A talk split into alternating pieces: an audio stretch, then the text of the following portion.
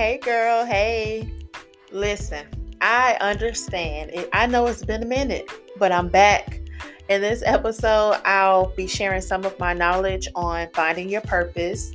I feel like this will be a multi series because it is so many gems and so much information that I've learned over the past couple of months that I want to start sharing with y'all. And it's dealing with purpose and changing your mindset and stuff like that. For those who get it, get it. And those who don't, I surely hope you do. Listen, everybody has a purpose, and we were all created to solve a problem. I mean, even birds and snakes have a purpose. The fact that God woke you up today and allowed you to see another day I mean that that should be proof that he's not finished with finished with you yet and there's still a reason for your existence. So finding your purpose should be your number one priority in life, not a relationship, not friendships, not chasing the bag.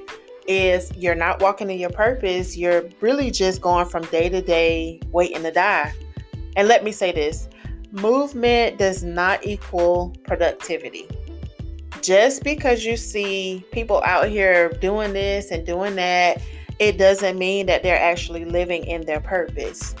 This is why we should keep our eyes off the crowd and focus on what we have going on because you can think that somebody out here living and they just as lost as a needle in a haystack. Um, I heard this saying on TikTok, this statement on TikTok. Um, this guy said a per- a person who lacks purpose distracts themselves with pleasures.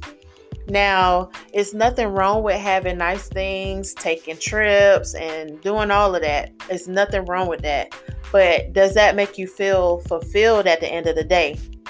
You can fool the world, having them thinking that you're living your best life, but God knows what's underneath all of that. When you take that makeup off, you God knows what's underneath that. When you turn that camera off, when you lock that phone after you've done recording on, on Snap and Instagram and all that, God knows what's underneath all of that. You can have all the money in the world, but if you're not walking in your purpose, you'll never be fulfilled. That's why you can't put that paper over purpose. And a person who doesn't know their purpose or who might know but they're too scared to move on it, they usually become miserable. Like it's people out here with bad energy complaining like life just so hard which i know life gets hard. It does get tough at times.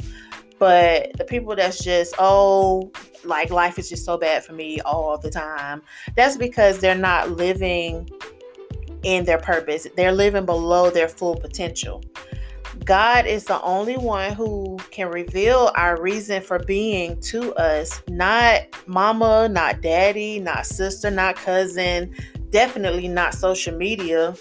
Like, say you have a 22 a 2022 Tahoe and something under that hood start acting funny. You can't take the Tahoe to Larry down the street for like a, a quick cheaper fix. You got to take that thing to Chevrolet, the, manufa- the manufacturer. Same with God, the source, the creator of heavens and of the heavens and earth. He is our manufacturer. He knows and can tell us everything about who we are, why we were created, all of that. People don't say this often enough, but you cannot find your purpose without having a relationship with God if you don't know why you were why you were created, then you clearly don't know who your creator is. Now, it's not an overnight process.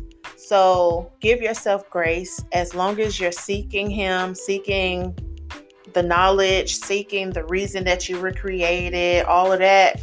It'll come to you with time.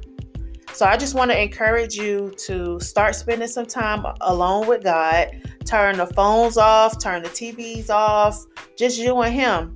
Even if it's 15 to 20 minutes at first, that still counts.